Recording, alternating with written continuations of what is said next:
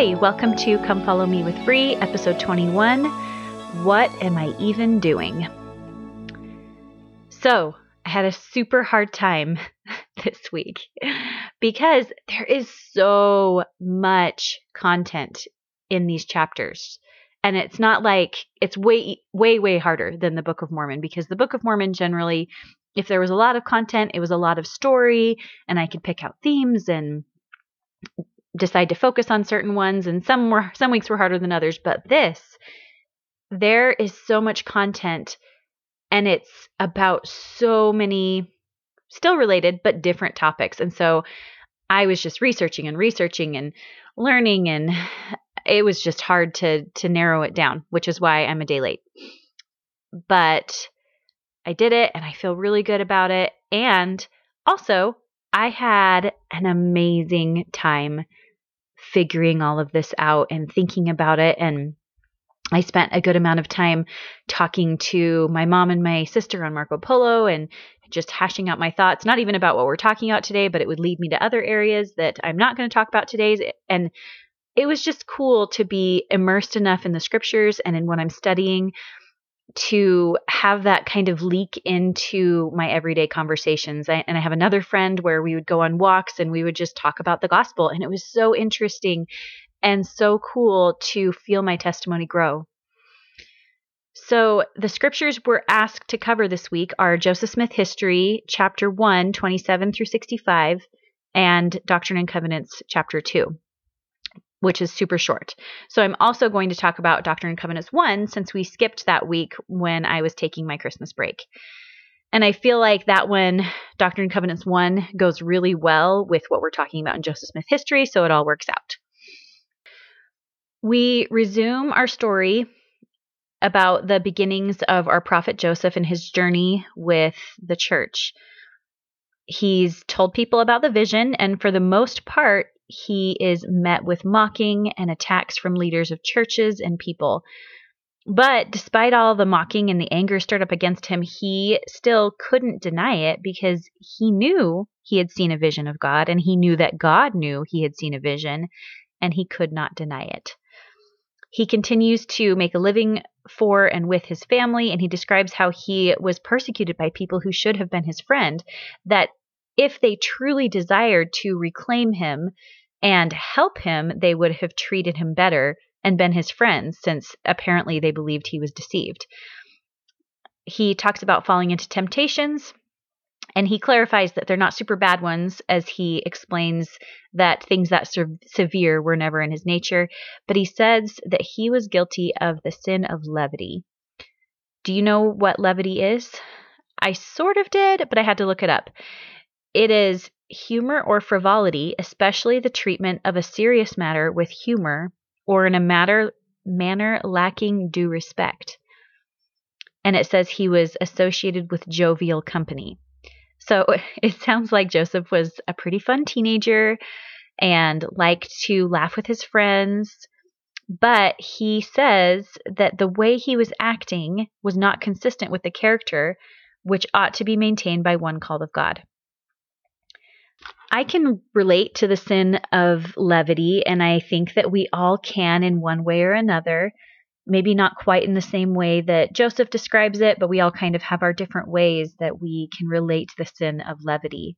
For me, I have found in my life that sometimes I I've heard myself talking or others talking about the gospel in a way that if you were listening to it from the outside, might think you might think that that we or I don't actually take all of this seriously as reality. That yes it's a nice thing to base our lives on but it's not truly literally real. Or allowing myself to make excuses for choices I'm making so that others won't think that I'm too serious or too extreme for example, I find myself much less dedicated when I'm on vacation with extended family because that involves a whole lot of people and everyone has a different point of view of what they want to do and what they don't want to do. Um, and I don't want to be the lame one that won't watch a certain type of movie on Sunday or request that we spend more time as a family throughout the week studying scriptures and and I don't want to hear everybody grumble that I want to do that. Or I've also found myself in life hesitating to have really serious conversations about the gospel with people because I get the feeling sometimes that people don't want to talk about it so seriously or the reality event, of events to come. And I don't want to look silly. I think we all have have felt that way where we hesitate to treat the gospel so seriously and so intensely because we don't want to look too intense. And I'm not saying this saying that we shouldn't be fun and we can't ever be lighthearted, but I think hopefully you kind of get my drift. And on the flip side, we can also ask ourselves the question when we are viewing others and others are the ones being really serious about the gospel and being really dedicated in their discipleship. And I know that I have had the thought that that person is being too intense or whatever. And I definitely try and push that thought out because I know that that's a pretty judgmental thought. But still, throughout my life, I've found myself like if someone is offended by something in a movie or whatever and they want to stop watching it and you're not really quite there, you're like, come on, let's just, you know, get past that part and we'll be fine. So, not saying that everyone's judgment needs to be perfectly in sync all the time, but I never want to find myself thinking that about someone else being in tune to the spirit and doing what they believe is right.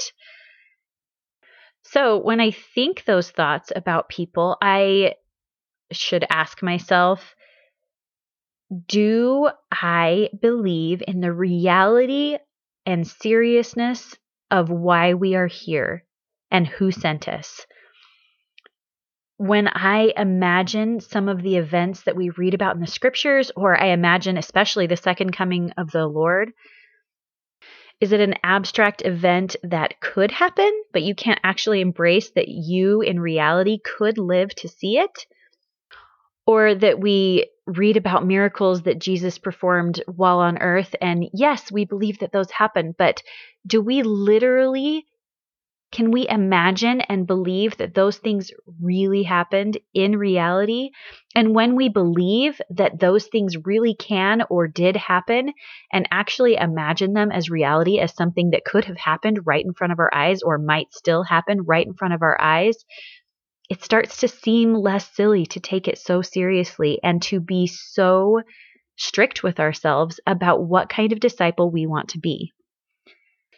And as we embrace that reality and we take seriously the things that we've been asked to do, that is, I think, one way that we will be spiritually prepared to recognize the signs that He is coming because i think sometimes when we when we aren't taking things seriously and when we aren't embracing the fact that this the gospel the plan of salvation all of the things that we are told really actually will happen i think that we can kind of bury our heads in the sand and think that things we might see don't mean what they actually mean and I'm not saying that I know exactly what everything means or exactly what signs are or are not being fulfilled.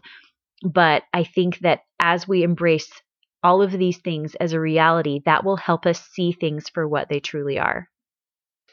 So let's be serious because we, just like Joseph, are called of God. Now, we're not called to be a prophet, but we are called to be here to do important things. President Nelson told us, We live in the day that our forefathers have awaited with anxious expectation. We have front row seats to witness live what the prophet Nephi saw only in a vision that the power of the Lamb of God would descend upon the covenant people of the Lord who were scattered upon the face of the earth, and were armed with righteousness and with the power of God in great glory. You, my brothers and sisters, are among those men, women, and children whom Nephi saw. Think of that. We are called of God. And just like Nephi saw, we are armed with righteousness and the power of God. Nephi saw it, it is real, and everything that we are told will happen. We don't know exactly when, But let's not be guilty of levity. Let's not be guilty of not treating it as a reality and treating it our responsibility as serious. And let's not be embarrassed to be serious about it. Now, don't hear me say that I think we can't have fun, but you know what I mean. Let's treat our duty and our calling with the respect and follow through it deserves. And I don't always do it. I'm as I'm saying this, I'm saying what I believe, what my intention is. And I think that we can all talk about these things and say these kinds of things that we believe it should be treated seriously and that we believe that we should follow through and treat it as a reality. And we can say all of those things and take it seriously and say what we believe we should be doing and still follow through imperfectly. That is how it's supposed to be. And as long as our intentions, as long as as we say those things, we really believe we should be doing it and we follow through in trying to do those things, that is not hypocrisy. Joseph said, I often felt condemned for my weakness and imperfections. And although he felt that way about himself sometimes, this was also said about the prophet, the same prophet that felt condemned by his weaknesses and imperfections. John Taylor said, Joseph Smith, the prophet and seer of the Lord, has done more, save Jesus only, for the salvation of men in this world than any other man that ever lived in it. Even though we feel condemned by our weaknesses and imperfections, and I know I often do, and I often mess up, and my actions don't live up to my intentions, even though we have all felt that, we are still, just like the prophet Joseph, we are still called to do great things despite our weaknesses. In the book A Watchman on the Tower by Boyd K. Packer, he told a sweet story about Spencer, W. Kimball. It says, Soon after President Spencer W. Kimball had moved into the office of President of the Church, Elder Boyd K. Packer went to him to get his approval for an article that he had been asked to write he found President Kimball seated at his desk, weeping. Concerned, he asked, President Kimball, what's the matter? I am such a little man for such a big responsibility, was the quiet response. We have many examples from incredible prophets. Here we have Joseph, and now we have President Kimball. We have Nephi and many others of prophets who felt inadequate. So if they can feel inadequate, for sure we will sometimes. But we are called to be brave and faith filled, trusting that the Savior can make up for those weaknesses and imperfections if we let Him. We are called to love those around us, even the people who are unkind to us, even those who are and will persecute us. I know that all of us in the United States are seeing it friends turning on friends, neighbors on neighbors, family on family, speaking to them in a way that previously they never would have done, and especially when it's done online and not face to face. We know from Scripture that this is just going to get worse. So, our job as a part, hopefully, of Zion is to not let that happen to us. Boyd K. Packer said in his book, Mine Errand from the Lord, he says, We live in troubled times, very troubled times. We hope, we pray for better days, but that is not to be. The prophecies tell us that we will not, as a people, as families, or as individuals, be exempt from the trials to come. No one will be spared the trials common to home and family, work, disappointment, grief, health, aging, and ultimately death. What then shall we do? The question was asked of one of the twelve on the day of Pentecost. Peter answered, Repent and be baptized every one of you in the name of Jesus Christ for the remission of sins, and ye shall receive the Holy Ghost. We need not live in fear of the future. We have every reason to rejoice and little reason to fear. If we follow the promptings of the Spirit, we will be safe. Whatever the future holds, we will be shown what to do.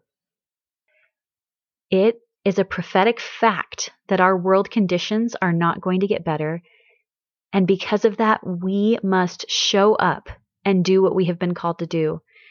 And that is to be disciples of the Lord Jesus Christ. In Matthew 5:44, it says, "Love your enemies, bless them that curse you, do good to them that hate you, and pray for them which despitefully use you and persecute you." Heavenly Father sees your potential. He sent you here for right now, this time. And if you rely on him, he will use you to further his plans in ways that none of us can even comprehend. So let's keep asking ourselves over and over and over if my mind my heart, my words, my actions aren't helping to strengthen and build Zion, even if they feel justified, what am I even doing? Okay, wow. I haven't even gotten into Joseph's visions yet. So, as he is praying in his bed, asking God for forgiveness for his weaknesses, he realizes that there is a light in his room that keeps getting brighter and brighter until it was lighter than he says midday. A person appeared standing in the air. He had on a loose white robe, whiter than any of us can imagine. He described this person as glorious beyond all description. Joseph was afraid for a moment, and then the person introduced himself as Moroni.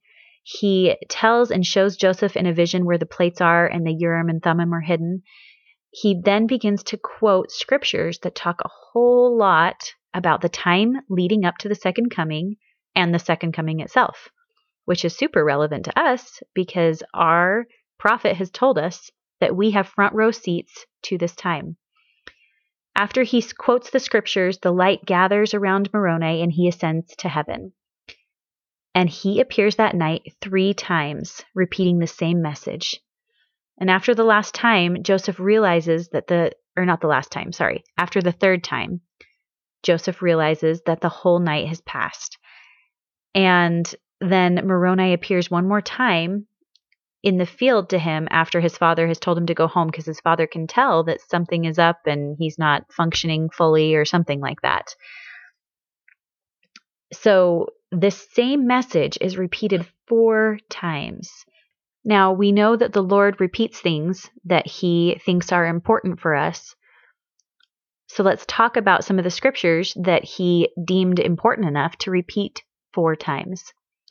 He quoted some from Malachi, and the scripture that I zeroed in on was the one that Joseph describes as one that varied from what we have in the King James Version of the Bible. It's chapter 4, verse 6. In Malachi itself, so, the King James Version, it reads, And he shall turn the heart of the fathers to the children, and the heart of the children to their fa- children to their fathers, lest I come and smite the earth with a curse. But the way that Moroni quoted it was, And he shall plant in the hearts of the children the promises made to the fathers, and the hearts of the children shall turn to their fathers. If it were not so, the whole earth would be utterly wasted at his coming. Which that scripture right there is basically the entirety of Doctrine and Covenants 2, except for the first verse, which tells Joseph that the priesthood will be restored, which gives us the sealing power to connect families. It is so cool to me to think about how this is happening and how I think we're all feeling the spirit of Elijah, our hearts turning to our ancestors. And aside from our ancestors, who are the fathers? Elder Bednar said, As you respond in faith to this invitation, your heart shall be turned to the fathers. The promises made to Abraham, Isaac, and Jacob will be implanted in your hearts. And what's the challenge President Nelson issued to us in our last conference? He says, As you study your scriptures during the next six months, I encourage you to make a list of all the Lord, the Lord has promised he will do for covenant Israel. I think you will be astounded Ponder these promises, talk about them with your family and friends, then live and watch for these promises to be fulfilled in your own life. We are being led and encouraged by our prophet to turn our hearts to the blessings of the fathers, Abraham, Isaac, and Jacob, and the blessings of being a part of the house of Israel. Next, Moroni quotes the 11th chapter in Isaiah. So to help me out with Isaiah, I use David J. Ridges' book, Understanding Isaiah, which I highly recommend. Chapter 11 talks about powerful leadership that will arise in the last days. It talks about qualities the Savior has as the last days unfold. It talks what it will about what it will be like in the millennium. It talks about the root of Jesse, which is thought to be Joseph Smith, and that he shall stand as an ensign, which means a rallying point for gathering. It talks about things that will happen leading, leading up to the Savior's coming. And we can see so many of these things happening. So I want to talk really quick about one cool thing that caught my eye that was in verse 15 in chapter 11. And I'm going to read from um, David J. Ridges' book, Understanding Isaiah. It says, And the Lord shall utterly destroy the tongue of the Egyptian sea. So the interpretation that he points out here is perhaps meaning that the productivity of the Nile River will be ruined. See Isaiah 19:5 through 10. And with his mighty wind shall he shake his hand over the river. And then he says, perhaps this the river referred to in Revelation 16:12, symbolically the Euphrates River, representing preparation for the Battle of Armageddon, and shall smite it in the seven seven streams and make men go over dry shod. So I'm not going to pretend that I fully understand the verse that I just read, but because he points out that the two rivers possibly being spoken about are the Nile River and the Euphrates River, and that their productivity will be affected as a sign of the last days. So I looked up conditions of the Nile River and the Euphrates River right now, and this is what I found. So Ethiopia is currently in process of working out a deal for filling a reservoir after completing a controversial dam on the Blue Nile River that has been being built for nearly 10 years. And Ethi- Ethiopia has said that they will fill the dam with or without a deal from Egypt or Sudan. And Egypt or Sudan and Sudan fear that it could have huge effects on their water supplies. The Nile is their primary water supply, from what I understand. The situation is very complicated, and if you're interested, you should go read about it. In addition, there are also things happening with the Nile involving the sea level and the and the decrease in the size of the delta because of that, and then infiltration of salt water because of the sea level rising. And then the Euphrates River has similar issues because of dams built by dams built by Turkey to provide electricity, which threatens the water supply of Iraq. Rainfall in the region, region was also reduced by about 50% last year, the UN International Organization for Migration found that the water levels of the Tigris and Euphrates are decreasing at an unprecedented rate. Now, clearly, I'm reading all of that for one, because I don't, it's not my area of expertise. Um, clearly, I'm not an expert at this, nor do I understand all the complexity, complexities surrounding it and the implications. But this is all just interesting. It's just interesting to hear that the Euphrates River and the Nile River are having problems with their productivity when we see that as a um, sign of the times. And I think, I think it's important that we know the signs of the times and that we, to the best of our abilities, try and notice when things are happening. So next, Moroni quoted Acts 3 22 through 23, which prophesies of Christ's mortal coming. And then he quoted Joel chapter 2, verse 28 to the end. And this part gave me chills. It's talking about us and our day, what is happening now and what will be happening. It says, And it shall come to pass afterward that I will pour out my spirit upon all flesh, and your sons and your daughters shall prophesy, and your old men shall dream dreams, and your young men shall see visions. And also upon the servants and upon the handmaids in those days I will pour out my spirit, and I will shew wonders in the heavens and in the earth, blood and fire and pillars of smoke. The sun shall be turned into darkness and the moon into blood before the great and terrible day of the Lord come. And it shall come to pass that whosoever shall call upon the name of the Lord shall be delivered. For in Mount Zion and in Jerusalem shall be deliverance, as the Lord hath said, and in the remnant whom the Lord shall call. What an incredible time to be alive. We are told in our time the Lord will pour out his Spirit upon all flesh. And your sons and your daughters shall prophesy, and your old men shall dream dreams, and your young men shall see visions. And upon his servants and handmaids he will pour out his spirit. What is the definition of pour? Flow rapidly in a steady stream. He is with us, pouring out his spirit steadily and always. And I want to go back to two verses before the 28, which Moroni did not quote, so 26 and 27. Listen to this. He says, And ye shall eat in plenty and be satisfied. So I assume that means that we will have the gospel to feast upon and feast upon the scriptures and the words of the prophets. And ye shall eat in plenty and be satisfied, and praise the name of the Lord your God, that he hath dealt wondrously with you, and my people shall never be ashamed. And ye shall know that I am in the midst of Israel, and that I am the Lord your God, and none else, and my people shall never be ashamed. He has dealt wondrously with us, and we should never be ashamed. He is in the midst of us. I can feel him. Can you? We need to be continually asking ourselves if we are doing what we are supposed to be doing so we can be worthy of being the people who are worthy of the blessings in these scriptures.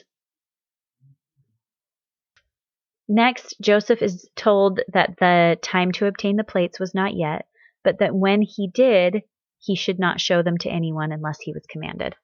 So, after having the fourth vision in the field, he was instructed to go to the place where the plates were deposited.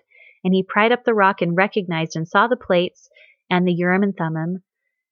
And he went to reach for them, but was forbidden from touching them because, like we just talked about, the time for obtaining them was not yet. Think of what a moment that must have been. He's seen visions, he's seen God the Father and Jesus Christ, he's seen Moroni, and now he has seen the physical thing hidden in these rocks that is further proof that what is happening to him is real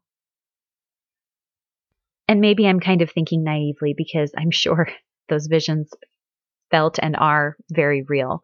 So maybe he didn't need any further proof, but I'm I just feel like it's kind of like when we get further a further witness to our testimony and further light and knowledge, it's just a one more confirmation that we're on the right path, that we're doing the right thing, that what we believe is true. And so I imagine seeing those plates in the Urim and Thummim must have been just an added confirmation that he was on the right path and doing the right thing. All right, I'm going to stop here with Joseph Smith's history, but make sure you go and read the rest from this week. It talks about his journey with the plates and marrying his wife and all that good stuff. So let's move on to D&C chapter 1. First, I want to give you a little bit of context for how this was written and why it was written and kind of the events surrounding it. And I'm getting this information from the Saints book that the church put out. Ezra Booth had recently published a letter in a local newspaper accusing Joseph of making false prophecies and hiding his revelations from the public. And lots of people read the letter, and people were really concerned about it. But also, the saints wanted to read the word of the Lord for themselves, and the missionaries wanted to be able to take it. And so, knowing all of this, Joseph wanted to publish a book of Revelations. He knew it would help the missionaries, and he knew that it would provide correct information about the church. And so they came together, in a council and talked about what they were worried about and different concerns. Different people had different thoughts about if it should be published. They were worried that it would cause more problems with them in Jack- Jackson County when people understood more what the church believed about Jackson County. And I'm going to quote it here. After more debate, the council agreed to publish 10,000 copies of the Revelations as the Book of Commandments. They assigned Sidney Oliver and William McLellin to write a preface to the book of Revelations and to present it to them later that day. The three men began writing immediately, but when they returned with a preface, the council was unhappy with it. They read it over, picking it apart line by line, asking Joseph to seek the Lord's will on it. Joseph prayed, and the Lord revealed a new preface for the book.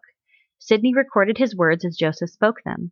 In the new preface, the Lord commanded all people to hearken to his voice. He declared that he had given Joseph these commandments to help his children increase their faith, trust in him, and receive and proclaim the fullness of his gospel and everlasting covenant.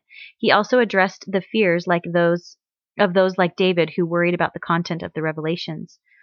What I, the Lord, have spoken, I have spoken, and I excuse not myself, he declared. And though the heavens and earth shall pass away, my world, my word shall not pass away, but shall be fulfilled, whether my, whether by mine own voice or the voice of my servants, it is the same. After Joseph spoke the words of the preface, several mem- members of the council said that they were willing to testify of the truth of the revelations. Others in the room were still reluctant to publish the revelations in their current form. They knew Joseph was a prophet, and they knew the revelations were true, but they were embarrassed that the word of the Lord had come through them, filtered through Joseph's limited vocabulary and weak grammar. The Lord did not share their concern. In his preface, he had testified that the revelations came from him, given to his servants in their weakness after the manner of their language.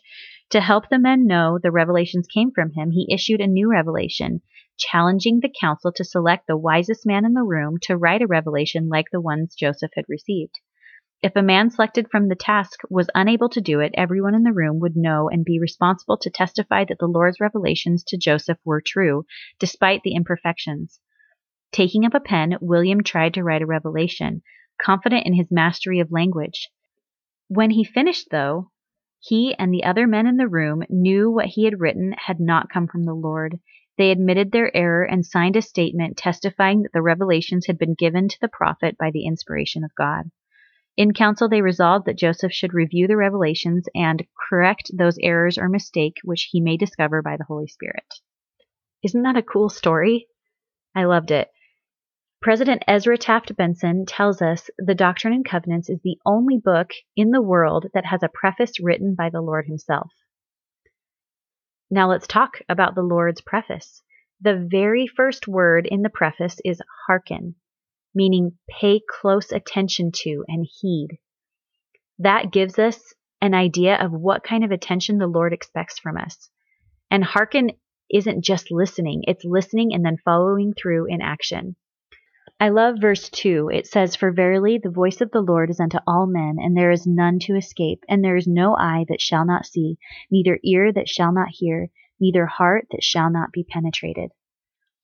It reminds me that there is no one that the voice of the Lord will not eventually reach. He knows every single soul. He knows their exact amount of knowledge and accountability.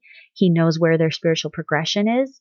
And every person will be given their own fair chance we can look at that verse and feel like it's scary, like no one, no man can escape. That sounds a little scary. Or we can look at it as so, so hopeful. He will reach every single heart. Every knee will bow and every tongue confess that Jesus is the Christ. And he has a plan for every single one. There is so much power and authority in this whole chapter.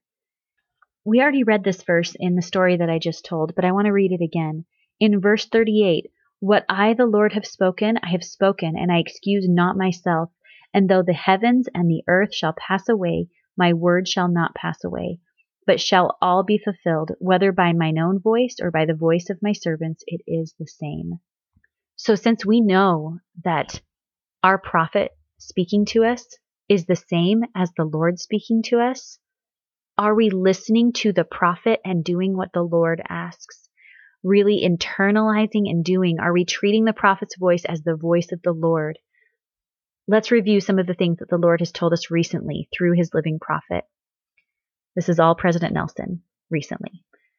Now, as president of the church, I plead with you who have distanced yourself from the church, and with you who have not yet really sought to know that the Savior's church has been restored, do the spiritual work to find out for yourselves, and please do it now. Time is running out. And next, another quote I pray that we as a people are using this unique time to grow spiritually. We are here on earth to be tested, to see if we will choose to follow Jesus Christ, to repent regularly, to learn and to progress. Our spirits long to progress, and we do that best by staying firmly on the covenant path. He also said, I am not saying the days ahead will be easy, but I promise you that the future will be glorious for those who are prepared and who continue to prepare to be instruments in the Lord's hand. My dear sisters, let us not just endure this current season. Let us embrace the future with faith. Turbulent times are opportunities for us to thrive spiritually. They are times when our influence can be much more penetrating than in calmer times. We were made for this. We are called for this. The Lord is speaking to us through our prophet, just as he spoke through Joseph in the times of the early saints. Our current prophet is speaking to us. And I hope that we are listening to the voice of the Lord and heeding his call. Starting in verse 20, he gives us reasons, the Lord gives us reasons that he is giving these commandments and revelations to Joseph Smith. So as we start the Doctrine and Covenants, these are also reasons that we can apply to ourselves. And I have this book called Scripture Study for Latter day Saint Families, The Doctrine and Covenants by Den- Dennis H. Leavitt and Richard O. Oh, I have a sticker on top of it. Richard O. Christensen.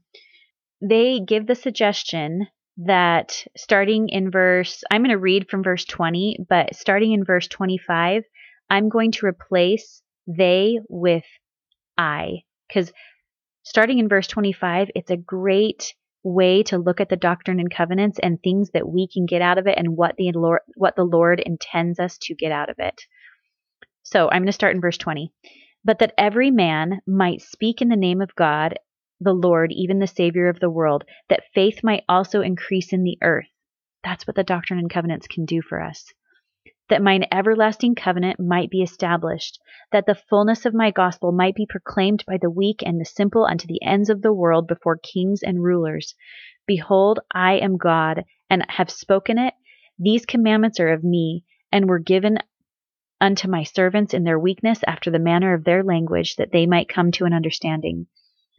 Now, here's where I'm going to start saying I. This is what I can get out of the Doctrine and Covenants. This is what the Lord intended for me. And inasmuch as I erred, it might be made known. And inasmuch as I sought wisdom, I might be instructed. And inasmuch as I sinned, I might be chastened, that I might repent. And inasmuch as I were humble, I might be made strong and blessed from on high and receive knowledge from time to time. What awesome reasons to carefully read the Doctrine and Covenants. I am so excited to dive in deeper and understand better all of the things in the Doctrine and Covenants. And if you have any thoughts throughout the week, I want to hear them because I'm just a I'm just a student here.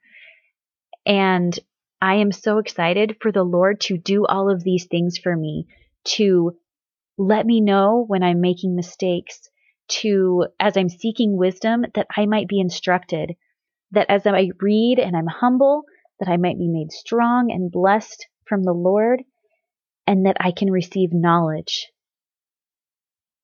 I mean, what better promises could we possibly ask for, especially during this time? I believe in the Come Follow Me program. I believe in the timing of the Come Follow Me program the Doctrine and Covenants is so applicable to what is happening in the world right now and what is happening to us as we experience it. We were made for this, we were called for this, and we have been given instruction of the Lord. The Doctrine and Covenants teaches us what we need to be doing to help build Zion, which is our divine mandate from God as President Nelson tells us, it is our divine mandate from God to aid in the gathering of Israel and the building up of the kingdom of the Lord here on the earth. I want to end with something I said earlier in the podcast.